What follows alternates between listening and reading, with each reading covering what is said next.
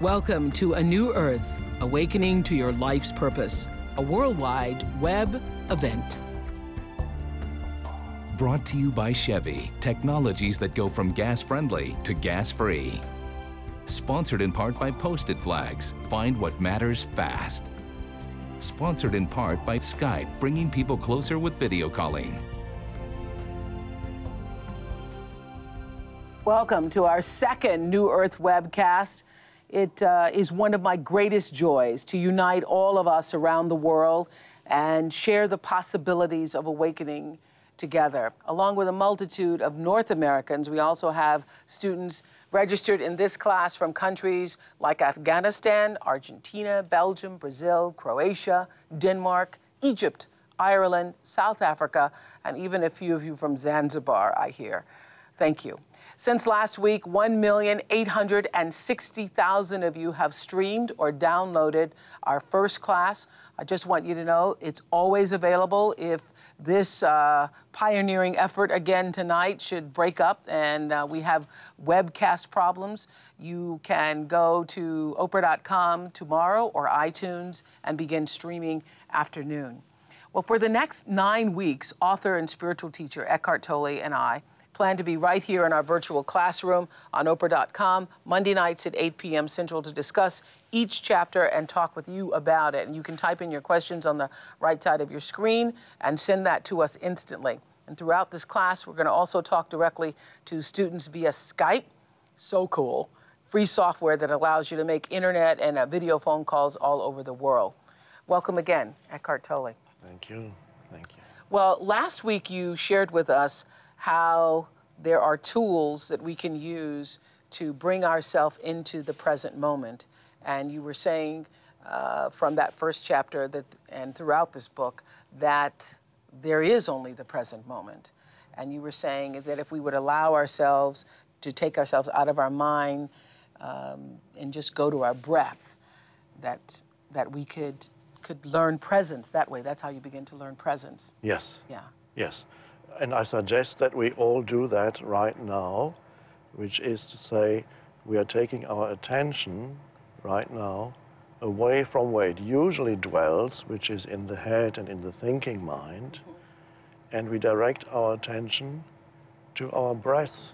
And the simple question that one could ask is, or you could ask yourself, is, Am I still breathing? Let's just check if I'm still breathing. Now, how do you find out whether you're still breathing? You have to take your attention away from the thinking mind and sense yourself breathing right now. And as you're taking attention away from the thinking mind, which always wo- works using past and future, it sustains itself by always generating past and future thinking, you also enter the present moment.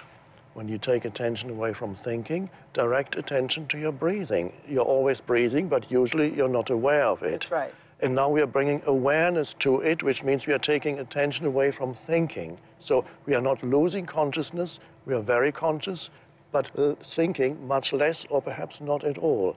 So let's do this now. This has never been done on television, it's unprecedented, but we can do it here. Yes. Yeah, silence is usually not good on TV. No. but let's try it for Yes. the next 10 seconds. 10 seconds. Just be aware of yourself breathing.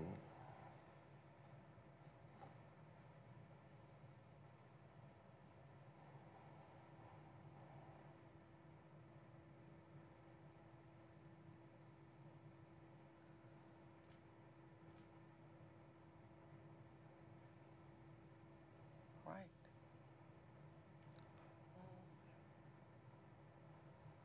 I'm still alive. Yes, I just checked in. yes, Yeah, yes. yeah. And in, perhaps even more alive than when you're engaged in thinking. There is a deeper sense of aliveness there that you're, one is beginning to touch when you get in touch with that, these inner processes. Yeah.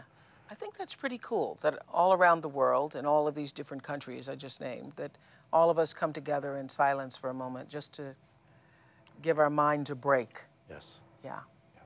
Well, this is the most exciting chapter until you get to the next chapter. I think chapter two is the most exciting chapter. As we said last week, uh, chapter one is pretty uh, conceptual. You would agree? Yes. Even you're the one who wrote it. Yes. Pretty conceptual. But in chapter two, titled "Ego: The Current State of Humanity," we get into, I think, uh, a way of understanding ourselves that perhaps so many people were not aware of until beginning to read this. So I would just like to just get right into to this chapter. When you say, when you don't cover up the world with words and labels, a sense of the miraculous returns to your life that was lost a long time ago when humanity, instead of using thought, became possessed by thought. What do you mean by that? Yes. Now, usually, and everybody can verify this in their own experience, uh, we experience phen the phenomenal world, whatever we experience, not, we, we, do not experience it directly. It is overlaid with self-talk, which are the mental processes. So as you go about your life, you encounter situations, you meet people, you do your work, and most of the time there is a voice in the head, which is the, can be called the self-talk, it can be called uh, the inner voice, it's, but it is the conditioned thought processes, and they are commenting and interpreting and mentally labeling whatever it is you're perceiving or experiencing. So there's always a running commentary in people's heads. Mm -hmm. So they, they don't relate to the world directly and immediately, but through the veil of the self-talk. Mm -hmm. So when, and this um, greatly decreases the sense of aliveness, the sense of how you, how you relate to the, mm -hmm. uh, to the outer world and especially to human being. For example, if every time I meet another human being, I immediately have certain thoughts and judgments in my head that come up the moment I meet a person, I'm already thinking something about this person. That's right, you've already labeled. I'm already labeled, and so I'm no longer really in communication with that person. I'm in communication with my own labels. Yes. And what you said to us last week, and you also say in this chapter, even a stone and more easily a flower or a bird could show you the way back to God and the source to yourself when you look at it or hold it and let it be without imposing a word or mental label. And what you were saying in uh, last week is that if you can learn to do that in nature first, stop labeling things, just feel the essence and presence of things, it allows you then to be able to gradually move into doing that with people. That's right. Because so often we don't engage uh, with in presence with people. We've already labeled them and labeled the situation, and so we're reacting out of the situations and not out of what's actually happening. Yes. That's what you're saying. Yes, we've already put people into mental boxes, and mm -hmm. so the, we no longer experience them as in their full aliveness. We have desensitized ourselves through this ment continuous mental uh, conceptualization. We have desensitized ourselves to the aliveness of other human beings. Because the moment I, I put a label on another human being, I've already desensitized myself to their lives. So you say the quicker you are in attaching verbal or mental labels to things, people or situations, the more, I'm on page 26, everybody, the bottom, the more shallow and lifeless your reality becomes and the more deadened you become to reality, the miracle of life that continuously unfolds within and around you. Yes. I go for a walk every day in the little forest at mm -hmm. home, and often I encounter people who are jogging or friends going for a walk, and most people are some are listening to things on their headphones, whatever yes. it is, and they're talking to their friends. Uh-huh. And very few people are actually pr- truly present there as they walk through this beautiful forest. Uh-huh. Uh-huh. And this is a spiritual practice. And I recommend that people, whenever they go out into nature, especially, uh, practice being very alert mm-hmm. so that they can perceive the trees, the flowers, the plants, the sky. Yeah. Without too much mental interference. That's so interesting because when I used to run all the time, I'd have all these people who'd run with their headphones and they'd say, What are you listening to? And even now, working out, I like just being and feeling the, you know, you know, my feet on the pavement and, you know, taking it all in. I like just sort of being with myself. and I find that the headphones and all that is a distraction for Yes. me. Yeah, Yes. Yeah. Yes. So that's a great practice. it's a good practice. Nature, but you can even without leaving your home, you can practice even if you have a potted plant at home in your room. Look at the plant just for a few seconds 10 seconds, 20 seconds and just bring your attention to the sense perception and truly look without mentally saying anything about it. Mm-hmm. Well, Heather from Vancouver Island, Canada, is on Skype. Hello, Heather. Hello, Oprah. I'm honored to be here speaking with you Isn't this? today. I think this is fun. Okay. Okay, go right ahead.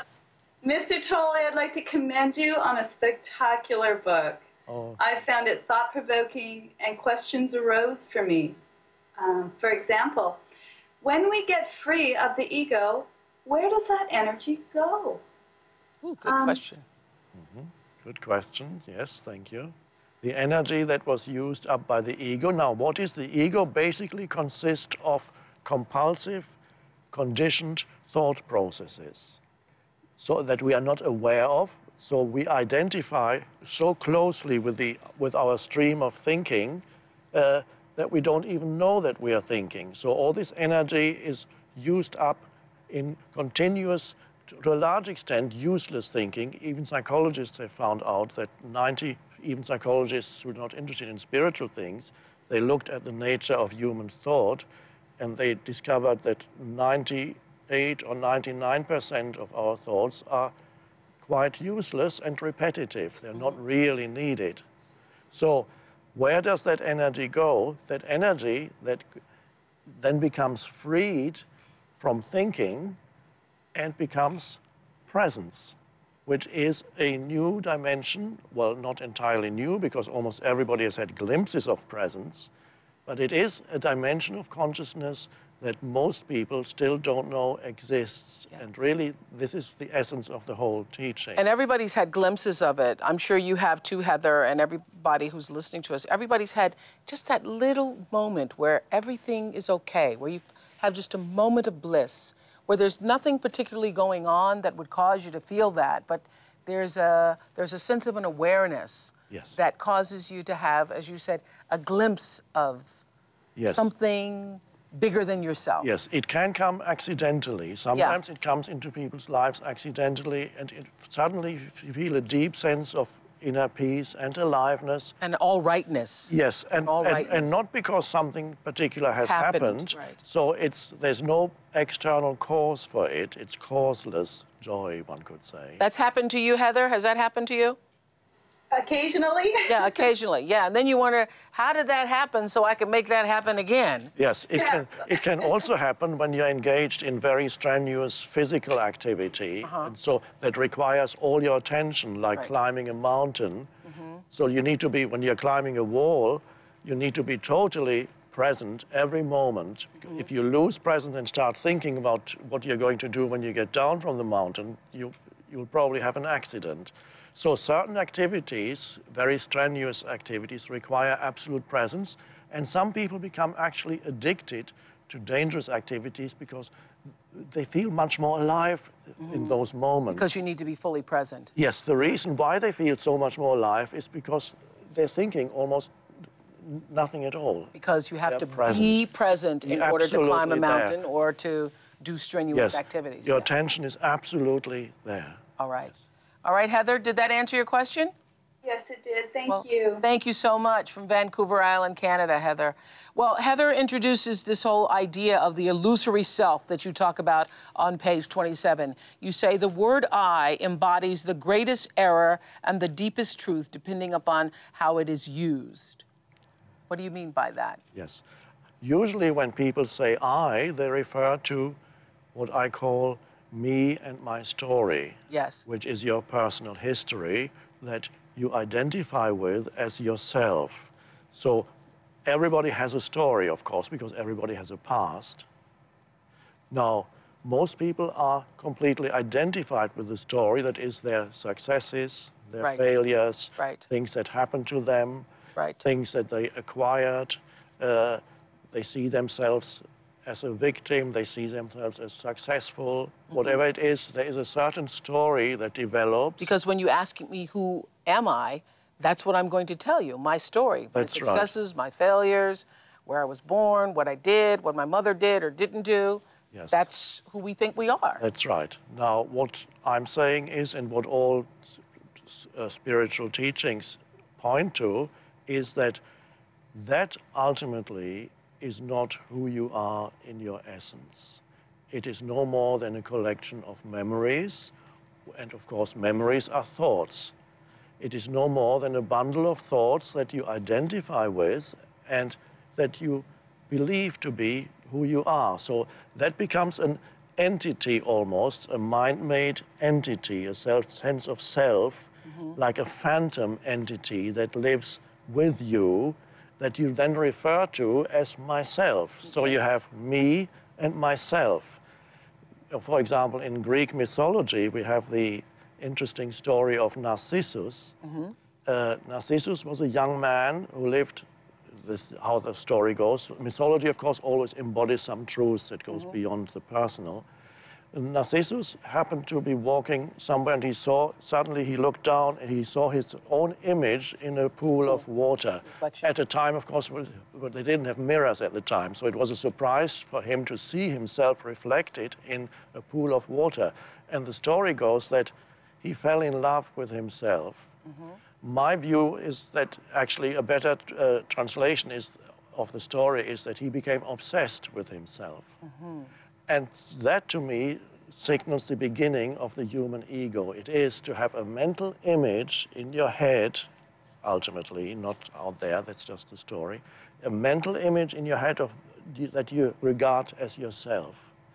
And that mental image is the mind made me that consists of memories, things that happen to you, things, failures, successes, opinions, all kinds of things. I've described them in the book. Together make up this I. Well, if I'm not the memories and I'm not the things that happened to me and I'm not my story, then who am I? That's the question. And in fact, who am I is actually a question that in some spiritual, Eastern spiritual teachings is used as a kind of mantra or pointer that you repeat to yourself in a meditation setting. So you sit down and you ask, you ask yourself, who am I? And you're not supposed to answer that question. You leave the blank after the question.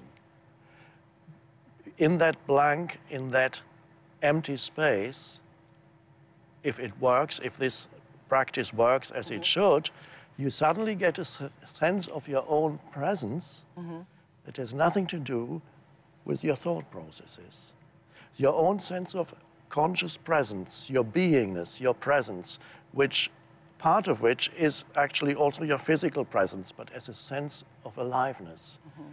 Y- Every cell of the body becomes part of that sense of presence and aliveness. So as we sit here, we can perhaps see if we can get a little glimpse of that, a glimpse of our own presence, which again is nothing to do with thinking. It is, it is deeper than thinking How do we get a glimpse of it sitting here? we get a glimpse of it, I recommend that see if you can feel the inner aliveness in your body as you sit here. Is there any sense in which you can feel that, you're, that there is an aliveness in every cell of the body?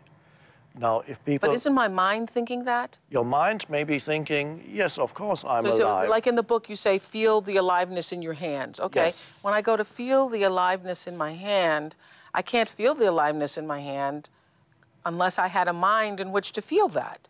no.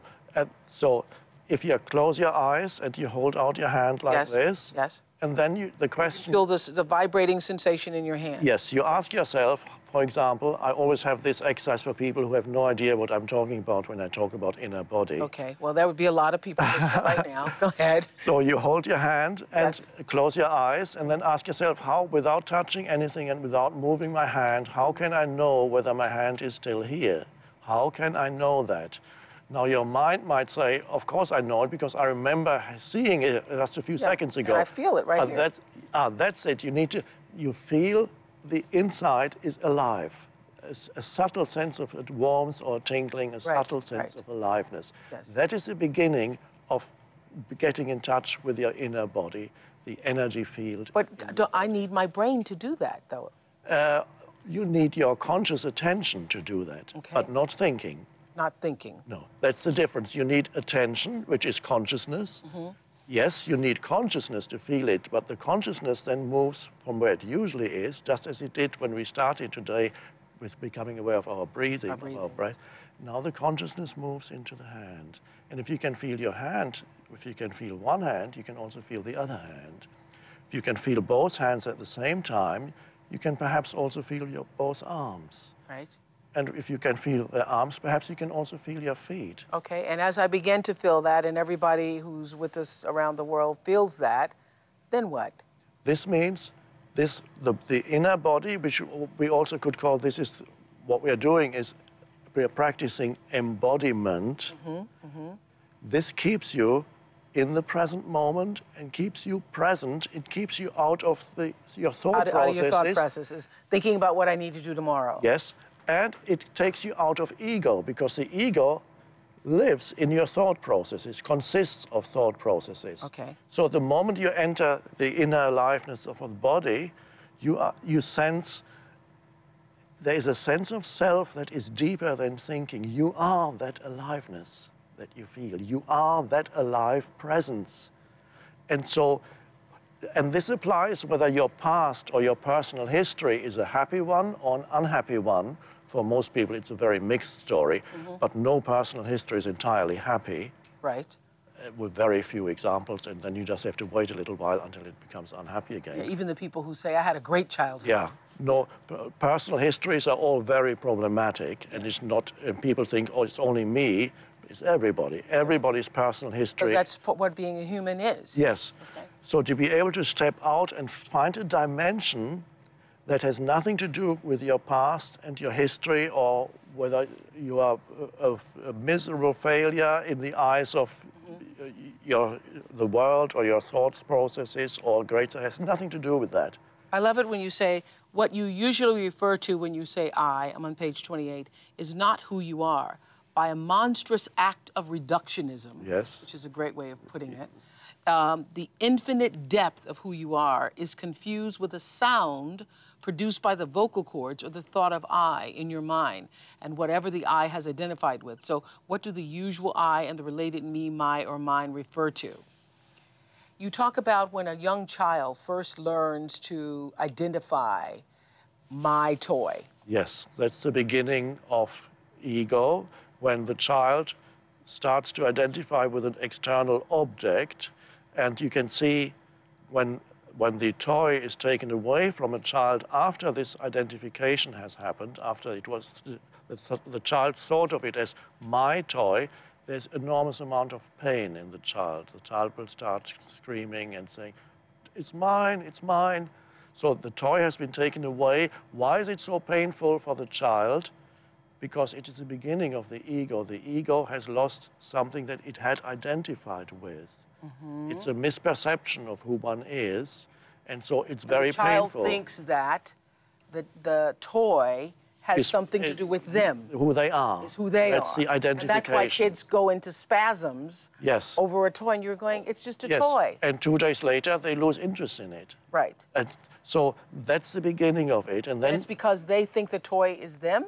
they or think is it's a part of them. It, it, it adds something to their sense of self, of That's who right. they are. And when you take it away, they think it isn't. then they be, it's like losing a limb Mm-hmm. because it was, became so much part of who they thought they were. In the child's mind, that's a part of me. yes. And then we grow up. And of course, the process continues. When we grow up, our toys just get bigger. They get bigger and We cry because I lost my. lost external possessions. Yes. But it's, of course, possessions is an important part of all the things that people identify with that become part of their identity. But there are many other things apart from possessions. Right. Uh, for example, social position, how others see you. Because you say other things the I identifies with is uh, um, nationality, race, religion, profession, mother, father, husband, wife, so on. roles they play, Roles they play. Uh, opinions they hold. Uh, you can see, for example, when when j- uh, But these are, are roles. They are actual roles. You know, people Yes. are mothers and fathers and, yes, you know, Yes, and now it's important, of course, to fulfill the functions that you have in this world, and mother and father are important functions as yeah, opposed your to roles. Your nationality and your race and That's- your religion. it's fine. You identify with those It's things. fine to honor all these things, but if that's all you have, then you are lost in a surface reality that always turns into, becomes painful and turns into conflict. Okay. Uh, you can see, for example, when people are discussing, and if somebody questions somebody's opinion, very often immediately they become defensive, Right. sometimes even aggressive or start shouting. Right. And because opinions, again, is another thing Because that people. my beliefs. Mine. They identify with the thought they hold, a mental position, and then anybody who questions that mental position immediately becomes your enemy because you believe you're being attacked. You're not being attacked, but the image that you have of yourself, and the, the opinion is part of that, the ego believes it's being attacked. So you're saying that whenever you can see that that's what you're thinking, when you can see the illusion of that, the moment you can see the illusion of it, these are thoughts in my head. This is something I've told myself I believe. This is something I I've told myself that I identify with. That the when you can see that, the seer or the observer is who you really are. Yes. And the seer or the observer is the presence or the awareness. So you're saying there's thinking. two of us at all times. Yes. There is the formless awareness, and there is the form that a thought becomes. A thought is a, an, an energy formation. Okay. And so the, that you've just mentioned, the essence is to be there as the awareness when it happens. All right, I'm going to go to Victoria. Victoria lives in Maui, joins us via Skype. Victoria, hello. Aloha. Aloha. Can't wait to get there. Thank you, Oprah and Mr. Tolle, for this awesome opportunity. Um, I was diagnosed over 10 years ago with systemic lupus and RA, and I've been a really active person. But two years ago, I gave up my business, my health deteriorated, and I got an aha moment in this book on page 51. I never realized that I had unconsciously clinged to my illness and I'm taking this out of the book because I put it to myself, because it had actually become the most important part of who I perceived myself to be. How can I undo this identity? And how can I stay focused when I'm in excruciating pain from the illness to have the peace constantly and not just fleeting moments? That's real. Yes. That's, that's real. Yes. Now, the most important thing has already happened, which is you have become aware that up to now you had been identified with the idea of I am a sufferer of such and such an illness. So the illness had become thought forms in your head, and you had identified with these thought forms and took them to be who you are. And now the most important thing, your question still is still valid, but realize that the most important thing has already happened, which is the awareness has arisen. So have, there's a space now between yourself and your thought processes and the image of yourself as a sick person. Now, another thing, of course, in addition you can do is, for example, no longer talk about your illness to other people except when you visit a doctor.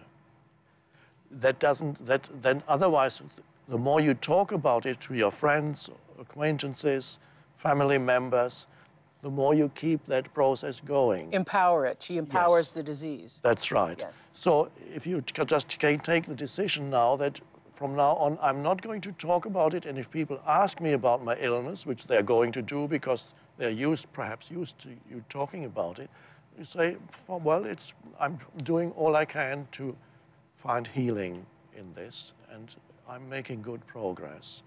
Go as far as that, and don't encourage people to ask you questions and just say, that's how it is, no more mentioning my illness. So you begin on the external level, not to talk about it anymore, except when, of course, when you need to talk to doctors.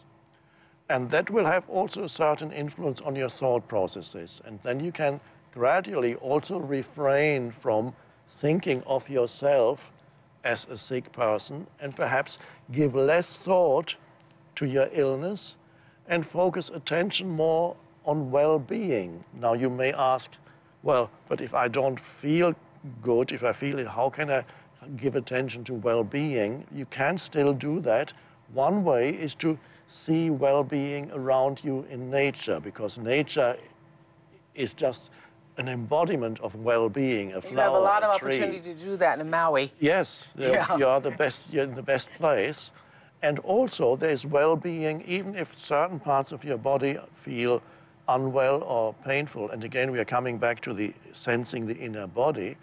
There are always parts of your body where you can still find well-being in your hands, your arms, wherever. Take some attention into the body and see where can I, where can I most strongly feel, get a sense of well-being in the body. And then take your attention there. So you choose to direct attention to well-being rather than dwelling on the idea of illness.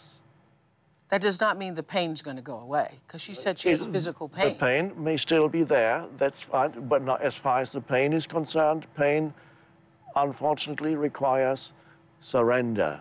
You need to see that the pain is there so that you do not generate an additional level of psychological pain which complains about being in physical pain. Because if the mind starts to complain about being in physical pain, mm-hmm. you have two levels of pain. You have psychological pain and physical pain Got it.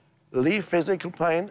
With physical pain, you just, right now, this is how it is, it's there. Don't resist it. Don't resist it. Do what you can as far as treatment goes, of course, but don't resist it. Don't create psychological pain on top of the physical pain. Are you following that, Victoria? Got it. Yeah, excellent. Got it. Got it. Makes sense to you? You know, it really does. It does, yes. Yeah. And well, I do have a little garden in the back that I go out to a lot. Yes, because there's well-being all around you, and you can almost, one could say, you absorb it from if you don't, if you can, uh, they contemplate all these plants and the intense aliveness around you, contemplate that. well, email us in the weeks to come and let Yes. us know how this works for you, Victoria. I will. I will, Oprah. Thank you so much, Victoria from Thank Maui. you. We have Anne from Ireland on the phone with a question. Anne, hello. Hi, Oprah. How are you? Hi, middle of the night there. It's uh, 1.30 in the morning. Okay, thank you. um, and hi, Eckhart. Hello. This book's been so inspirational. Um, I have three young children, five, seven, and nine years old, and motherhood's one of the things that's motivated me to find ways to be happier with myself. Because it's so evident that children are influenced by what they experience with you rather than what you actually tell them. Yes. And I see that the stress in my life has even had an impact on their health. And I found the ideas in A New Earth helpful in this way because I'm practicing being present with them and really enjoying my time with them, not thinking about work and thinking about the things I should be doing around the house, but just spending time with them and being with them. And I'm seeing that the individuals that they really are and, and who I am. Are there other ways to introduce these ideas to small children like that? Good. Yeah, that's a very good question. Um, now, you've already mentioned the most important thing is your own state of consciousness at home because the children absorb from you your predominant state of consciousness. And if you can be present with children at home, present means to give them full attention. When you are present, you don't want anything from them. You just give them attention, which could be listening, it could be watching them as they play. Now, many parents don't do that. They give them attention, but it's always wanting something. They say, do this, don't do that, now this need, needs to get done. So that is, I call that form-based attention. Mm-hmm. That has its place, of course. Of course, the children need to brush their teeth, they need to tidy up their room. This is fine, it has its place, but the, more is needed. Your child wants to be acknowledged in his or her being, so it is vital to give the child conscious attention at home. This, give the child space to be. Doesn't need to be long, just a few minutes every day. Be there, be present for the child. That's vital. Another thing, uh, that is important is uh, there comes a stage in a young child's life when they start asking, they want, the mind wants to absorb concepts. So they start asking what things are called. Mm-hmm. What's this, mum? What's, what's that? course, what's that? And so at that point, usually, of course, you have to tell them this is a tree or Yes. this is that and that's Rabbit. that. yes. Bird. Yes. Yes. And the important thing is so that the child does not at that stage immediately lose him or self, him or herself in concepts and then believe that the moment they know that this is a bird, the danger is the moment you know that it's, this is a bird, you're no longer really looking at the bird. You have the concept of bird in your head, and then you just briefly glance at a bird, and immediately the concept bird comes into your mind, and so you're, become, you've become deadened to the aliveness that is there in the bird. Right. And that has been, the, the, unfortunately, the fate of all of us growing up. We, had, we, had become, we became lost in a world of conceptualization. Correct. And so that this doesn't happen to the young child, of course, you, you, you have to tell the child what it is called. Right. But I would suggest, for example, not to, not to say to the child, uh, this, is, this is an oak tree. Say, this is called an oak tree, because it's not an oak tree. It's, the oak tree is just a word. When, we, when we lose ourselves in concepts, we mistake a word for the thing. For the thing. So Got the- it. the- when I say this is an oak tree, that's a, it's not an oak tree. The oak tree is just a word. So I lose my relationship with the oak tree when I believe now I know what it is.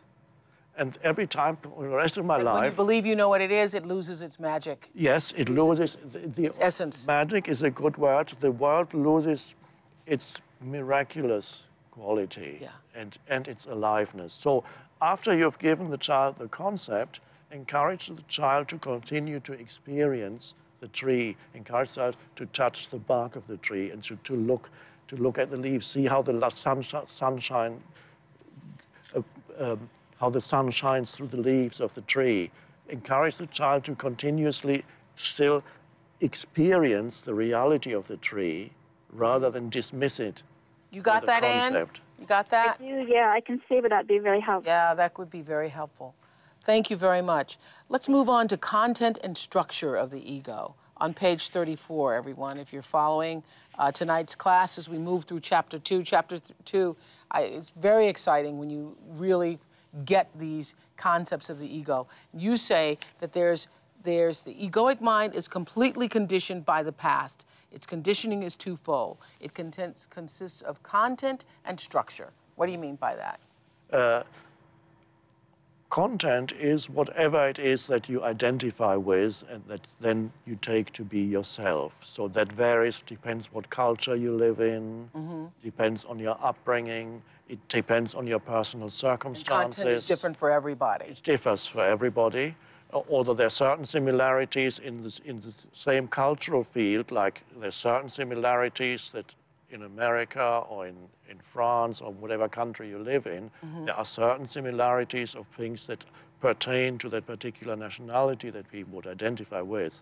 Nevertheless, from person to person, yes, it differs. The content differs. One person may identify with very strongly held religious beliefs and believe that everybody else is evil who does not hold these religious beliefs. That would mm-hmm. be a very rigid ego. Or another person identifies very strongly with uh, the company they work for. and, so- and they feel, I've heard stories in, in Japan where, where people, when they got dismissed from their job, they committed suicide. They were so identified with their company that when they lost their job, which, which until recently was very rare apparently in Japan, you would mm-hmm. keep your job for the rest of your life, so it became part of who, who you thought you were, mm-hmm. that led to, and if they didn't commit suicide, they suffered dreadfully because their identity got taken away. All that, of course, is pseudo identity. Is not, it's not who you truly are. It's mm-hmm. part of the ego. And all that is content. The structure of the ego basically consists of identification. The ego seeks something or things to identify with.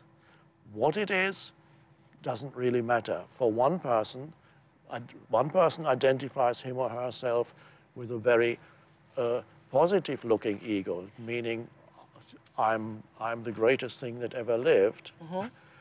That might be a delusion, probably right. is, but, but it's. Or another person might identify with a very negative ego image, like I'm the most wretched person that has ever lived. Life has treated me so unfairly. I've suffered so much more than you. Let me tell you about it. Mm-hmm. Many egos are like that. They are just as strong as egos who think they are the greatest.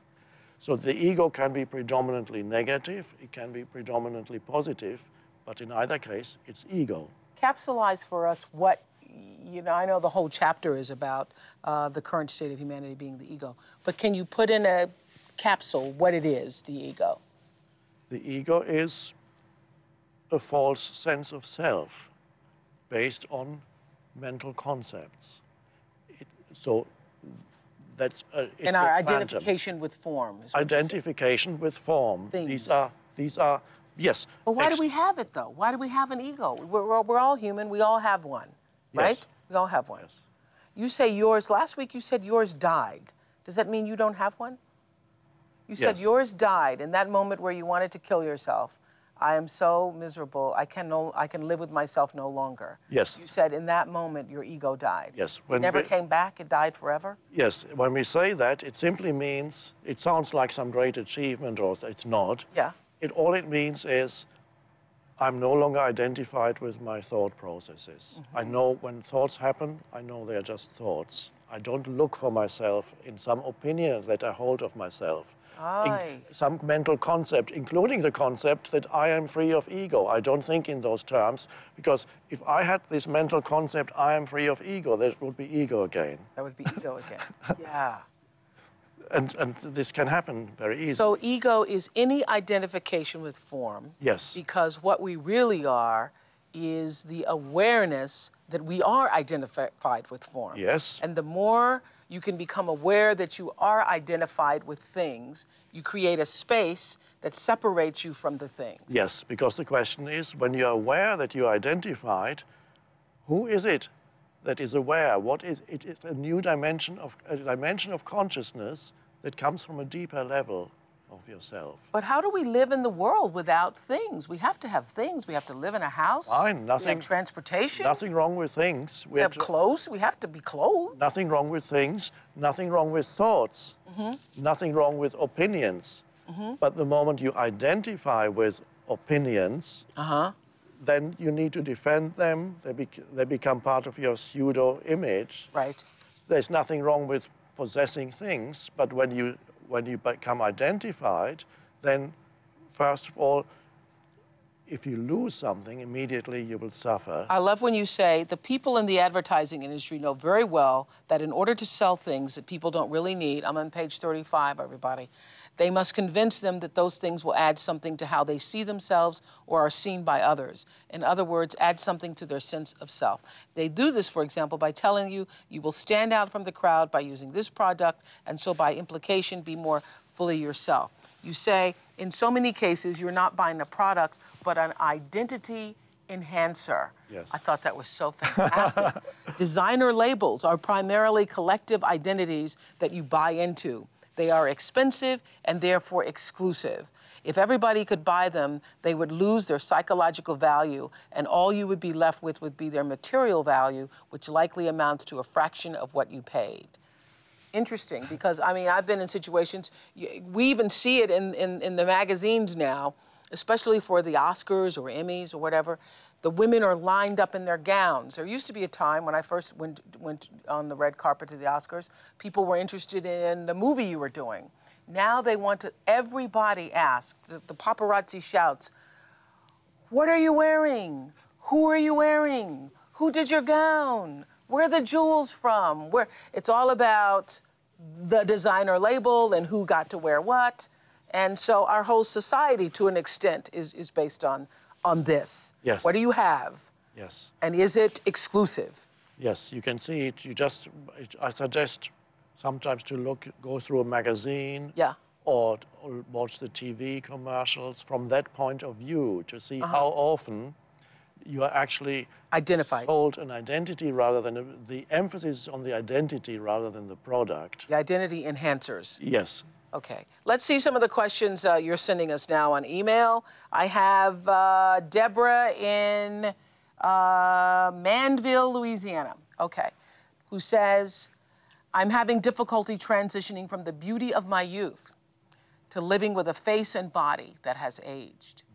How do we let go of that kind of possession or obsession, especially as a woman in a society obsessed with youth and beauty? Fantastic question, Deborah. Yes, yes. Fantastic question. Same thing as being attached to the, the identity enhancers of clothes and things and cars and having, having, having, having. Yes. Yeah. Now That's a hard. That's harder though. It is hard. The, uh, it's particularly hard for people uh, who are good looking. Mm-hmm. Uh, that was never my problem, fortunately, but the- I had other problems. I had a, I had a huge mind that says I'm the greatest intellectual. That was my identification. Uh-huh. And then I suffered more and more, and finally I had to let go. But Mm-hmm. so you, are- you identify with whatever is the most obvious in your life. So Uh-huh. if you have good looks, then you're most likely to identify with that.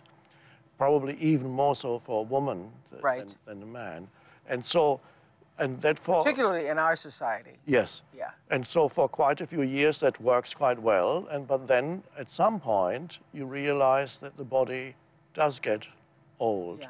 and uh, time, the monster time, does something to Yeah. the body. Yeah, I always thought this too. I don't know, Deborah and Mandeville, but I always thought uh, pretty women would have a really hard time because if you grow up and that is your identity, and everybody says how beautiful you are, and you're a pretty little girl, and you're great and beautiful, beautiful, beautiful, beautiful, when that starts to fade, then who are you? Yes. Yeah. And this is why it's important, uh, even at an early age, when you still feel very comfortable with your external appearance, to already see if you can bring a deeper dimension into your life so that you don't live the rest of your life trapped in the surface dimension when you equate who you are with your external appearance, which is not going to last. Well, she says I'm having difficulty transitioning Yes. from the beauty of my youth to living with a face and body that is aged. Yes. So w- the question then perhaps is so what what to do now? Yes.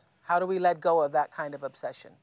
So first of all, again, the arising awareness is important that you had been, and to some extent perhaps still are, identified with appearance. Right. And then comes in a little thing that we could call acceptance. Acceptance, when you look in the mirror in the morning, you realize, yes, one can see wrinkles here and there. Huh? The skin is not quite as vibrant as it used to be, and you can see it very clearly. And so some of these uh, people who had been identified, they regard that as a personal problem. They see it as if life had dealt them some blow that it's not personal, it's, it's the destiny of every human being to grow old and to, unless they die prematurely, it's the destiny of every human being to experience the gradual decline of the physical form. So what you're experiencing is the destiny of all humans, all humans that have ever lived on the planet and ever will live on the planet. So I suggest, first of all, to practice a little bit of acceptance. I say that's it's not a, my personal problem; it's the destiny of of humanity. It's just my my share in mm-hmm. that, and also with that comes with with any kind of acceptance comes a little spaciousness. Mm-hmm. Because here you have the condition. Yeah, it leaves that- a space between resisting it. Yes. Yeah. So the- Wanting it to be different. Yes. So you have a con- the condition, which means I'm getting old, or the body is getting old, and then you accept that this is what's happening. With that acceptance comes a little bit of space around the condition, a little bit of peace around the condition. Yeah. Uh, and then a very helpful thing. Uh, That is, instead of saying, I hate my I hate. wrinkles. Yes. Yeah. Uh, so it's and you can it's the same process. You look at a flower. You have a flower for a few days, and the same thing that's happening to your body happens to the flower after a few days. It wilts. Or put an apple there and see what the apple looks like three weeks later. It just happens more quickly. But it's the destiny of all form to eventually dissolve. So Deborah needs to come to some acceptance, acceptance and see that it's, a, it's the destiny of uh, all life forms mm -hmm. to go through that process. Mm -hmm.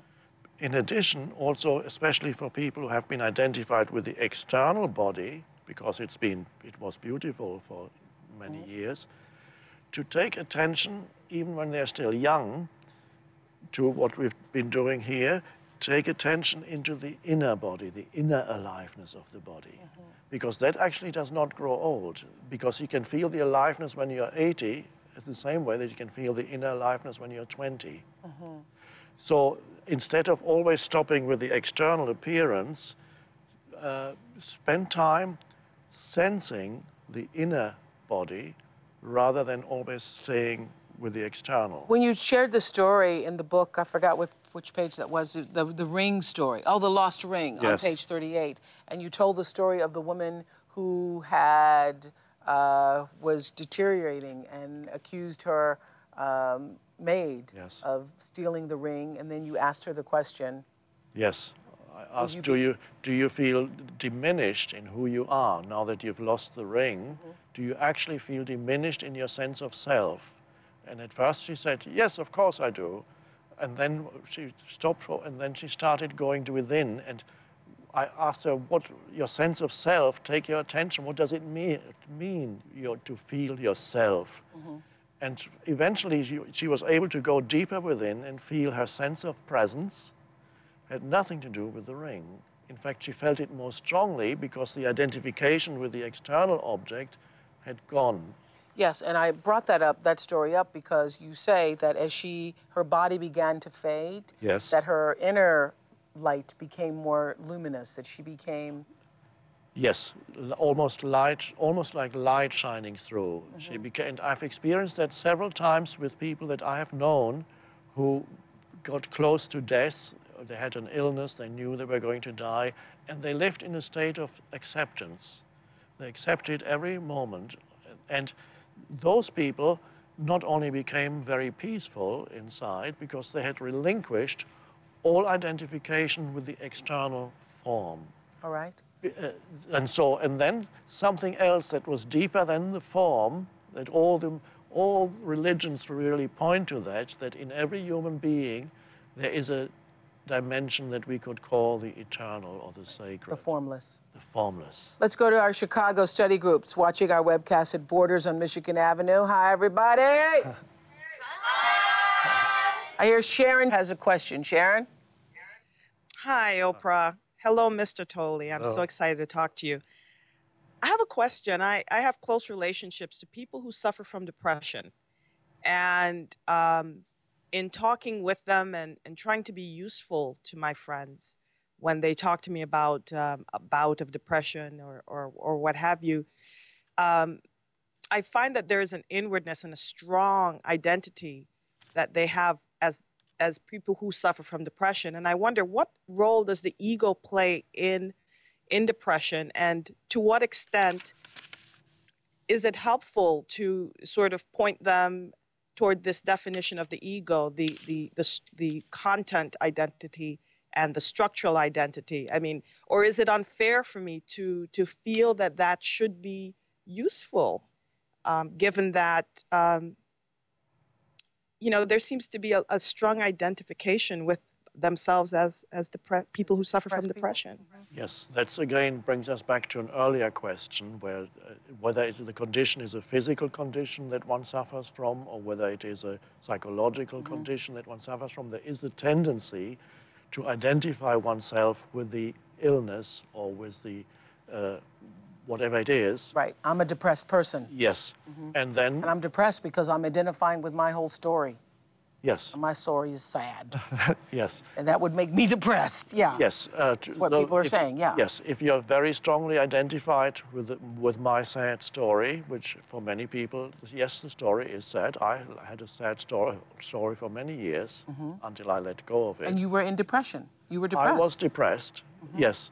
And until one night I woke up and I realized that this this unhappy self is not who I am. I could sense the I amness that came from a much deeper level than me and my story and my unhappy self. And I described that as the self that I could no longer live with. Mm-hmm. I asked myself, what is that self? Who am I? Am I that self? No, I am I. I am consciousness. I am presence. I am. I am. So the question, of course, is what do you tell your friend? Because it's not easy to tell a person that you are identified with an ego image, and very likely you will get resistance. Correct. They'll say, What is wrong with yeah. you? Yes. Yes. they go, What is your problem? yeah. you, I would suggest doing it in a more subtle way, and that is perhaps uh, point out uh, the possibility of becoming aware of one's thought processes, of thoughts that arise. Instead of being totally identified with the thoughts, perhaps you can tell your friend what you have been doing for yourself. You can tell, then it's not threatening to the ego. If you tell something that you have been doing, you've been observing your own thoughts and you're, you're more detached now from your thoughts than you were before, and you realize that thoughts are only thoughts they're not who you are. A, if you can tell them about yourself, that could help. Yeah. Uh, when, when but many times, if you're depressed, I think you're so attached to the story. The story works for you. You know, the idea yes. of being a depressed person yes. works for you. Yes. So it's good. Sometimes depression comes in waves for some people. Mm -hmm. So you go through periods, and then the good time is when you come out of it, and then is a good time because then you're more aware than, than when you're down in the depression. Then perhaps talk to your, when you see your friend is at that point. This brings us to something you were saying at the end of last week's session, though. As you're trying to share this information, everybody, uh, with your friends, uh, Eckhart said at the end of last week's class that the most you can do is ask yourself, are you well, ready to awaken? Are you ready to be um, more present, more alive for yourself? Because you really cannot bring other people along unless no. they are also ready. Yes, but sometimes you bring other people along simply because you embody a different state of consciousness, even while you sit with them. They may be telling you their sad story, but you don't buy into the sad story, nor do you question the sad story. You're just there as a spacious, conscious presence. Right no resistance, just conscious presence. All right. And sometimes that transmits itself, and suddenly the person wakes up for a moment. I had that experience, I believe I describe it, I don't remember whether it's in this book or in The Power of Now. There was a, I had a neighbor uh, many years ago who, who always was uh, close to a nervous breakdown. Whenever I met her, she would come with extremely complicated stories of what other people were doing to her and how she and she always wanted something from me to join her in her struggle against mm. other people. One night she was ringing my bell at 10.30 or 11 at night, and through the intercom I said, she said, can I come up? There's something very important to talk about. So she came up in great distress and said something about she hadn't paid the service charge the, mm. and so mm-hmm. on, and uh, we had to fight them and so on. And I found myself going just into a state of alert presence just allowing her to speak, no thinking, just allowing her to say what she had to say, feeling quite peaceful.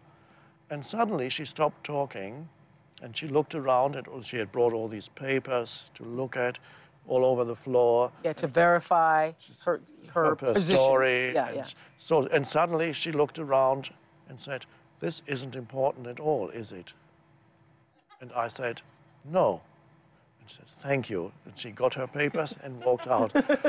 and the next morning I saw her. She came to me in the street. She said, what did you do to me last night? Last night, last night was the first night that I slept well in years and years. The first night after what that happened. What did you do to her? Now, the thing is, I did nothing. I was just there present for her. Mm-hmm. So there was no and doing. Not buying into the story. Not buying into the story. Not, not empowering the story. And not feeding the, her thought processes. Not and not even not resisting their thought processes either. Uh-huh. Thank you, Sharon. Thanks everybody at Borders. Thank you. Thank you, Borders. Thank you. We have Kathy from Beijing, China on the phone with a question. Hello, Kathy from Beijing. Hi, Oprah and Eckhart. Hello. I just want to say this is huge that we can have this one conversation around the world. I'm a girl from Duluth, Minnesota, living in Beijing, China, and I'm talking to Oprah in Chicago and Eckhart. I think that's My question. Yeah, go ahead. My question is I lost 30 pounds in the last year, and uh, for me, it has been spiritual work it's not just on the surface um, weight loss. And now my friends are asking me about it and how I did it. And I'm wondering how to explain um, that it is this whole spiritual process. It's not just what you eat and how you exercise, but for me, it's been life changing. And they look at me like I'm like mentally ill when I try to explain all of that. Uh, a friend of mine and I were talking about this the other day about allowing yourself to be fed from the energy that's already there uh-huh. inside your body. I know what you're talking about. Checking in. I know you know. Huh? Yeah. Checking, I know you know. Yeah, checking in, being conscious, aware of what you're feeding yourself, and aware of how you are um, in touch with your body to give your body just what your body needs. And so then it becomes not about the diet and the food and the how many reps you did, but about being aware. Right. Yeah. But most of the world is focused on how it's just the right. the surface, what yeah. you eat. Yeah. Yes, it's being being in touch with the body helps greatly because the body uh, knows what it needs. Really, the overeating happens because it's part of the ego, unconsciousness. the unconsciousness, unconsciousness which yeah. seeks a substitute for the sense of aliveness. Yeah, I can say that for sure. And you know that too, right, Kathy? Yeah, now I know too. Yes. Yeah. Well, now you know how to explain it to all your friends. Thank you. It's so cool talking to you from Beijing. What time is it there? It's nine o'clock in the morning, and I am able to watch it successfully this week. I was like others and didn't get it last week, but oh, we're still up and out. That's great. I know. I have all. Listen, I have the Skype people and the Limelight people and the Move people and the Oprah.com people, and I just walked uh, to, through the hall as I we started this, and I said to all of them, "May the force be with you." And this is my. Th- this is what I'm doing. Hello. you can make things happen. okay. Thank you so much. Thanks. Okay, bye. Thank you so much. I want to go back to the identification with things because that is an issue for so many people. The unchecked striving for more, for endless growth, you say, is a dysfunction and a disease on page 37, like the cancer cell whose only goal is to multiply itself, unaware that it's bringing about its own destruction by destroying the organism of which it is a part. I heard we had a shopaholic on Skype. I saw that earlier. Did, did we bring her back? Mm. Yeah, isn't that? Yes. Okay, we have Joyce from Minnesota who is Skyping us. Joyce, what is your question? I thought I thought this applied to you. Yeah, yeah, it does, and unfortunately, unfortunately, it applies to my son as well. Um, last week, he came home from kindergarten, and I said, "I'm so happy to see you, and I'm in such a good mood." And he said, "Oh, good. Does that mean we get to go shopping?" And I thought, it's rubbing off on him. So, what my question is, is how do I reverse that process in him?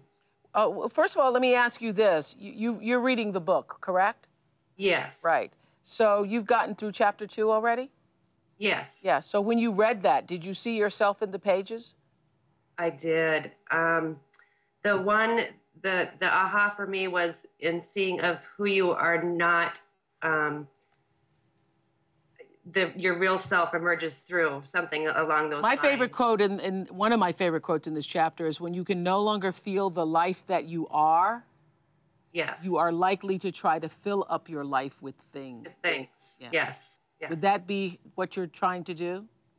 That was me. Um, I've since I've started reading this book, I've gotten so much better. I I I'm not searching for that thing anymore. I think I was trying to find um, my identity in things, and um, since I've stopped that, and I really don't have any interest in that anymore, I've discovered so much more about myself. I'm artistic and I'm doing sculptures and just things I never did before. So it's working out great. I just want to know how to enforce that in my son as well, since he's only five.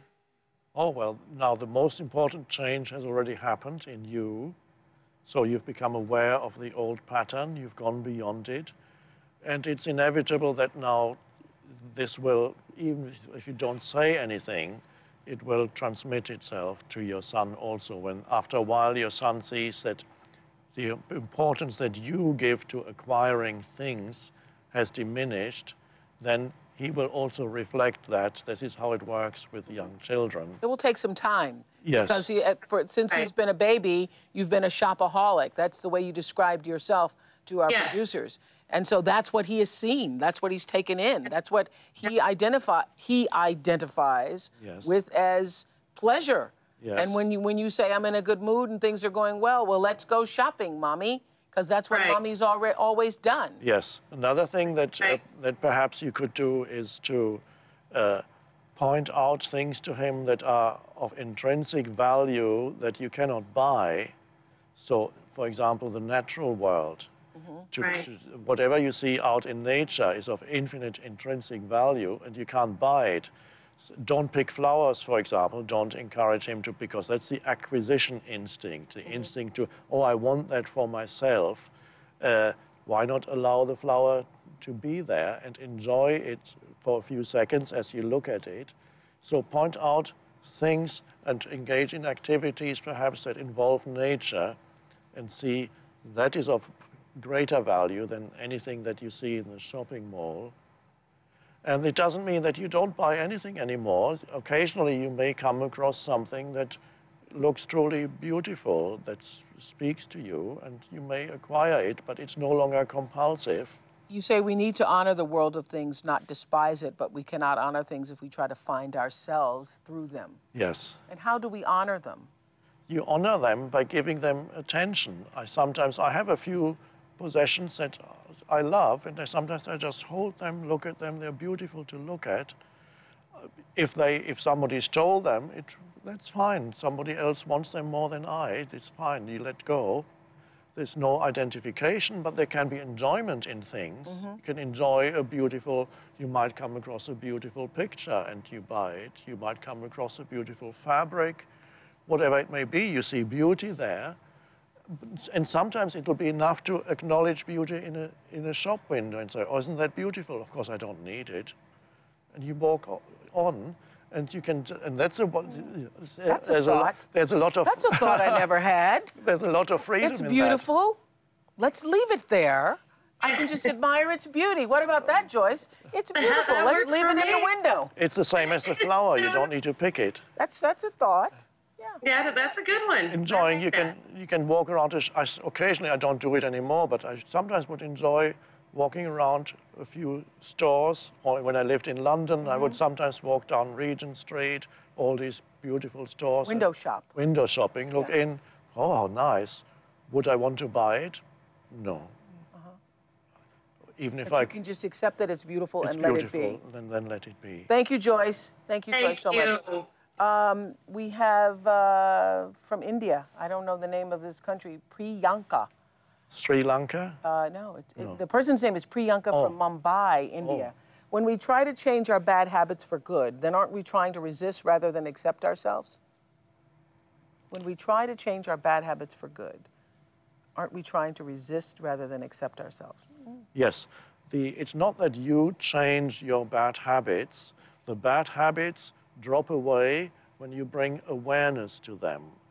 So it's not me trying to change something inside me, but when you bring awareness to old conditioned forms of behavior or thinking, when you bring awareness to it, those old conditioned forms of behavior or thinking, after a while, drop away by mm-hmm. themselves. Mm-hmm. So it's not me trying to bring about a change, it's the arising awareness, and then change happens. Like the lady we just talked to, she read the chapter on shopping, mm-hmm. and that immediately brought her, her to this point of awareness. Mm-hmm. And with the awareness, the compulsion immediately lessened. Eased, eased, Eased. eased. Yes. You talk about the illusion of ownership on page 42. You say the ego tends to equate having with being and lives through comparison. And you use a quote uh, from the Bible uh, that Jesus said Blessed are the poor in spirit, Jesus said, for theirs will be the kingdom of heaven. What does poor in spirit mean? No inner baggage, no identifications. I never knew that's what poor in spirit means. Yeah. Yeah. How did you come to that interpretation of what poor in spirit means? There was a time um, after I went through this inner shift, it must have been three years later, I was visiting my mother and she had a New Testament on her shelf. Uh-huh. I picked it up and I started reading. I could suddenly see the truth that was hiding there and that in many cases the conventional interpretation was the superficial one of what Jesus had said. Uh-huh. And that was one of the things that I immediately saw when he said poor in spirit. I realized it's to do with not carrying stuff inside so that your spirit is very light, it has no burden. Oh. And, and so there were many things at that time I read, and I suddenly saw, oh, he was talking about awakening and about living, living in that free state of consciousness. Wonderful suddenly to be able to read it, and suddenly it all makes sense, which before hadn't made sense. You also talk about renunciation of possessions will not automatically free you of the ego. That there are people who have renounced all possessions but have a bigger ego than some millionaires. Yes. So if you take away one kind of identification, the ego will quickly find another. For instance, I'm a more spiritual person than you are. Yes. We see this all the time. Yes. Yeah. So it's identification. People use their religion to say, I'm That's better right. than you are because yes. Or, or even an image of myself as a spiritual person. I'm more spiritual than you. Yes. Uh, for example, there could be theoretically, you could have a man driving a Rolls Royce, and then in the same street, a man riding a bicycle, and it is quite possible, not necessarily, of course, it could be the other way around, but it's quite possible that the man on a bicycle may have a bigger ego than the Rolls Royce if he thinks of himself as spiritually superior to the man in the Rolls Royce. And so the ego compares itself always to others Yes. in order to find some superiority somewhere. Yes, because another favorite quote, quote is, is that anytime you feel yourself superior or inferior to anybody, it is always your ego. Yes, and that's very interesting. You can observe yourself then in many situations because the ego always looks out when you you come into a group of people or you meet new people and it wants to, position itself somewhere. Am I, am I better looking than this person or am I more knowledgeable than this person or do I, am I more wealthy than this person or is this person more wealthy than me? So it tries to position itself and that then leads either to a sense of superiority Yeah. or inferiority, and both are ego. Yes. Well, what made me also think about um, one of the situations in our country, in particular, here in the United States, is that people live lives in debt. They're indebted, credit card debt, overwhelmed by debt because of what you talk about on page 46 wanting, the need for more. Wanting keeps the ego alive much more than having. Yes. Let's talk about that. Now, that's again a structure of the ego, Yes. because we've been talking about content and Yes. structure, and one of the main structures of the ego is it is never Satisfied. satisfied. Uh, so, for example, when you have attained a goal or attained something that you wanted, I got a nice house, not a nice house, nice and, things in the house. and after a little while, it no longer satisfies you, and that's always a sign that that was the, the it was an egoic. Because I goal. now need nicer things. Yes. And I need more square footage. Yes. Yes. So uh, nothing satisfies the ego for long, and therefore it con- needs to continue to look for more. And of course, and this is uh, uh, to do also with the ego's need for future, because it's only by attaching, attaching undue importance to the future, because it's looking for more in the future moment. It seeks to complete itself at some point. In, it wants to attain something in addition to what you already So have. how do we stop that and begin to be satisfied where we are with what we have and who we are? Well, first of all, to see the illusion of seeking fulfillment in the future. Uh, sometimes people need to have lived for a while to see that it, that's actually true. Right. That no matter what you achieve or what you attain, you're not satisfied for long. So, how, what do we do about this? We realize that the thing that is of prime importance in our lives we had always overlooked, and that's the ego in us had always overlooked that. And that thing that is of absolutely prime importance in our lives is the present moment. The present moment is actually the easiest exit point out of the ego state of consciousness. Because when you're absolutely present in this moment, the ego can't survive. There's only conscious presence. The ego li lives through past and future. It identifies with the past, but it's not a very happy identity. And it looks to the future where it wants this, that, or the other to complete itself. Well, someone's asked me, one of the, during the week, uh, someone asked me, what about our past memories that are pleasant? You have happy times, well, the pleasant good. memories. Okay, and So- when you when you remember those memories, it's also the present moment. So no matter what you remember from the past, Mm-hmm. when those things happened, whether pleasant or unpleasant, Mm-hmm. did they happen in the past? That's what we say. Okay, these things happened in the past, but Right. of course they happened in the now because nothing can happen in the past. There is only the now. And when you remember something from the past, when do you remember it? Now. And when you think of something that may happen in the future, when do you think of that? Now. And when then think that thing actually happens, when does that happen? Now. Now. So there is no life apart from now. And that is a very important realization for people to have because the ego continuously overlooks the now. It thinks past and future are more important. It gives much more importance to past and future, and the now is just almost as if didn't exist. And what you're saying is, is, is, that- is that if we can learn to recondition ourselves to be present now, oh. then we can be more alive Yes, to do whatever it is going to be in the future. yes, Because even when the future gets here, it will only be now. yes. The now is the foundation for the rest of your life because the rest of your life will also be the now. Got it. Madeline from uh, Pennsylvania is 13 years old and is on the phone with a question. Madeline? Hi. Hi. Hello. Hello. Um, on page 47, at the end of the second paragraph, the sentence reads Intense wanting that has no specific object can often be found in the still developing ego of teenagers, some of whom are in a permanent state of negativity and dissatisfaction. Yes. By stating this, are you implying that teenagers cannot be awakened? That although I'm reading this book, I may have no chance in reaching consciousness merely because I'm 13 and my ego is not fully developed? Ah. Go, Madeline. Go, Madeline. I just think the fact that you could ask the question is pretty darn good. Yes. Now, the first thing, uh, you are more advanced than I was at 13. yeah. Than most of us, I'd say. Yeah. I, I would not have been able to read or understand that book when I was 13. So Are you reading the book, Madeline? Um, yeah. Okay. that's quite amazing. That's quite amazing. So it certainly does not mean that you uh, cannot be awakened because you're already awakening. Because if you were not already awakening, the book would be completely meaningless to you. Okay.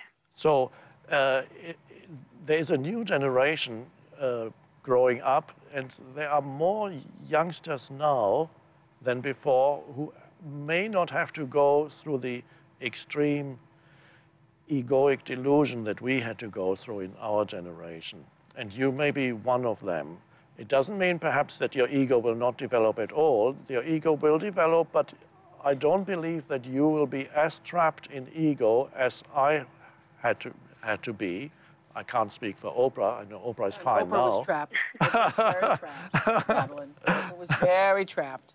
So uh, your chances are excellent. You're already awakening. It's wonderful to see. Let me ask you this, though, Madeline. When you uh, just read us that passage at the bottom of uh, uh, page 47, intense wanting that has no specific object can often be found in the still developing ego of uh, teenagers. So, what you're saying there is that the ego of teenagers is still in the process of Growing, becoming. And also, Madeline, don't you see it in your friends? the sort of Yeah. intense wanting? Yeah, all the time. Okay. So, I think that's what he was talking about. Yes. He was talking about all of your friends, but not you, Madeline. Now, Madeline, do you detect intense wanting in yourself? Yeah, occasionally. Occasionally. Yeah. But you're not totally identified because you know it's there. There is an awareness there, isn't there? Mhm. Okay. Are you understanding the book, Madeline? Yeah, it makes a lot of sense actually. Wow. What, what, what grade are you in, actually? I'm in eighth grade. Eighth grade. Okay. Well, great to hear from you. Thank you so much. Thank you. Were you in Canonsburg, Pennsylvania? That's what I hear. Yep. Actually. Well, great. Good. Thank you. Keep reading. Yep, thank you. Thank you. Okay, so we're going to check our live emails again. That's pretty cool, isn't it? Wonderful. 13. I couldn't have listened. I was in so much trouble at 13. I, I didn't have. Me too. Yes. Okay, as we make our way in the world, this is from um, Japan, Toyohashi, Japan. As we make our way in the world, being confident, assertive are characteristics that help us get a job, that big promotion. I realize now that these are traits that are associated with ego. And so the question then becomes how then does one move beyond the ego? Great question. How does one move beyond the ego? Become aware of the ego is the first step. But can't you still be the biggest jerk on earth and still just be aware of it and say, well, I'm a jerk. Boy, that's sure, that sure is some big ego of mine. You know, you were talking earlier, I was thinking, you know, you can be in the moment still being one of those road raging people, road raging jerk in the moment Well- and aware that you're a road raging jerk in the moment. Uh, it's unlikely that at that moment you are actually aware. really? Uh, because if you're aware, then you cannot be totally possessed By. by the ego, by, By the, the ego. form, the thought form, or the emotional form. Okay. If that, if that Usually that's the pain body that's taken over. Yes. If that, if the dimension of awareness is present, you are not totally in the grip of ego, and so, but the the quickest way out of ego is to practice as much as possible, living in the present moment, which means to give more attention to this moment than to the future or the past, to make this moment the the primary factor in your life rather than future and past. Of course, you still use future and past for practical purposes. It helps to make an appointment, to go from here to there. It's all fine. It works very But well. it means being present. As much as possible, uh, being open to whatever arises in the present moment. I, the word that I use, and I think it may be helpful for many people, is make friends with the present moment. Because the ego doesn't can't do that. The ego always is antagonistic. It wants at best it uses the present moment as a stepping stone because stepping stone because it wants to get to the next moment which promises greater fulfillment at mm-hmm. best. But in many cases the ego actually dislikes mm-hmm. the pleasant moment, it resists the present moment. So if you can make the present moment into the primary focal point of your life and live, then ego will very quickly diminish in you mm-hmm. because it cannot survive the present moment. So the So ego, that's how you do it. That's how Yes. one moves beyond the ego. yes, the ego Be present. so the ego lives as if people who are possessed by the ego live as if the present moment were their enemy. They, they, they are stressed, they want to get somewhere else. Whenever you need to, they're doing something, but they really already want to be at the end of their doing. Come on. They, Yeah. they, are, they, they don't want to be where they are, they'd rather be somewhere else. They don't want to be who they are with. They don't, it's, there's always a striving away from now internally. Yeah. And that's, of course, the dysfunction. Yeah, I just had a moment like that today because I was waiting on somebody to get something ready, and they said, "Sorry, we're so sorry. We're gonna hurry up. We're waiting." And I go, "No," I, I took the lesson from the book. No, I'm just here being with myself, Yes. not waiting on anything. Because if you're waiting, you're in anticipation and you're Yes. wanting to be out of that moment. That's right. Yes, Waiting, waiting means you don't like this moment. Right. You Right. would rather have another moment. So whenever you are waiting, so Waiting. to speak, Yes. why not practice being rather than waiting, which means completely inhabit this moment and feel your body perhaps, feel the energy you feel, to, and that's very, very, very pleasant to feel that you're alive. All right. We have one last phone call. A question from Michelle in Philadelphia. Hello. Hi, Oprah. How are you? Hi. Good. Good. Um, yes. Hi, Eckhart. Hello. I'm just like a little bit so excited that you called me. Um, my question was um, that I'm a little bit confused with chapter two. I understand the quote, if someone takes your shirt, let them have your coat as well. But where do you draw the line without getting walked all over? I do not want to be an egotistical person, but at the same time, I don't want to get taken advantage of. Good question. So I was having a little bit confusion with that. Thank okay. you. Yes. Good, good, good. Yes. All it says is sometimes letting go, there's more power in letting go than in clinging or hanging on to something. So there are situations when you actually become empowered when you let go rather than when you cling. It does not mean that people walk all over you. In fact, I say there are situations when you have to say no very clearly to a, Yes. to a situation or to a person. But even that no can be of there can, it can be of two different kinds. The, usually the no is very negative. When you say no to a person, person says, uh, um, I'll give you a ride home, and you see the person is drunk. Of course, you wouldn't say yes just to be pleasant. You say no. Now, do you say no with negative energy and in a state of resistance, or do you say no that is positive, where you simply it simply means a clear and straightforward no, I won't do that. This is very different from the resistance no. Yeah. So I call that the the no that is not negative, a high quality no. To It's also looking at the reason why you would cling to the shirt. You can have my shirt if I'll give you the shirt if the reason why you're holding to the shirt is because you think the shirt shirt is going to give you more value or more or you're operating from your ego when you're holding on to it. Yes. So you're saying be able to be in the state of presence yes. uh, and awareness so that you can surrender whatever needs to be surrendered. Yes. That does not mean, and surrender does not mean allowing yourself to be walked over, but to be fully present so that you can be conscious Yes. of, of, of, of what's always going on. Yes. So it means in some cases it's, it's fine to say, here, you want it, take it. In other cases, it's, it's not, Yes. depending upon what the Depends on- situation is. That's right. Based upon okay. the truth of, of, of who you are in any given moment. Yes. Yeah. Yes. Okay. I got that, Good. Michelle. Good. I got that. Thank you so for much. asking the question. It helped me to get it. So let's close Thank with you. uh, the peace that passes all understanding that you talk about on page 56. What is that peace? That peace comes when you live in internal alignment with the present moment, which means what is, whatever is. When you no longer argue with what is, when you don't fight it internally, this present moment already always is. Even if it's it a situation that you don't want. Even if you don't want it, it is. You must accept it first. you accept first and then you take action. Because that was the mud example you used last week. Yes, you get. Even if you're stuck in the mud, this is where I am right now, I'm here. And then you take action, but that action no longer arises out of negativity, which is there when you don't like to be where you are, when you don't like this moment. Always friendly with the present moment, accepting the isness of the present moment. Then move on from there. Then whatever action you take is actually empowered by life itself. When you're in a state of negativity or resistance, uh, your action is not empowered by life.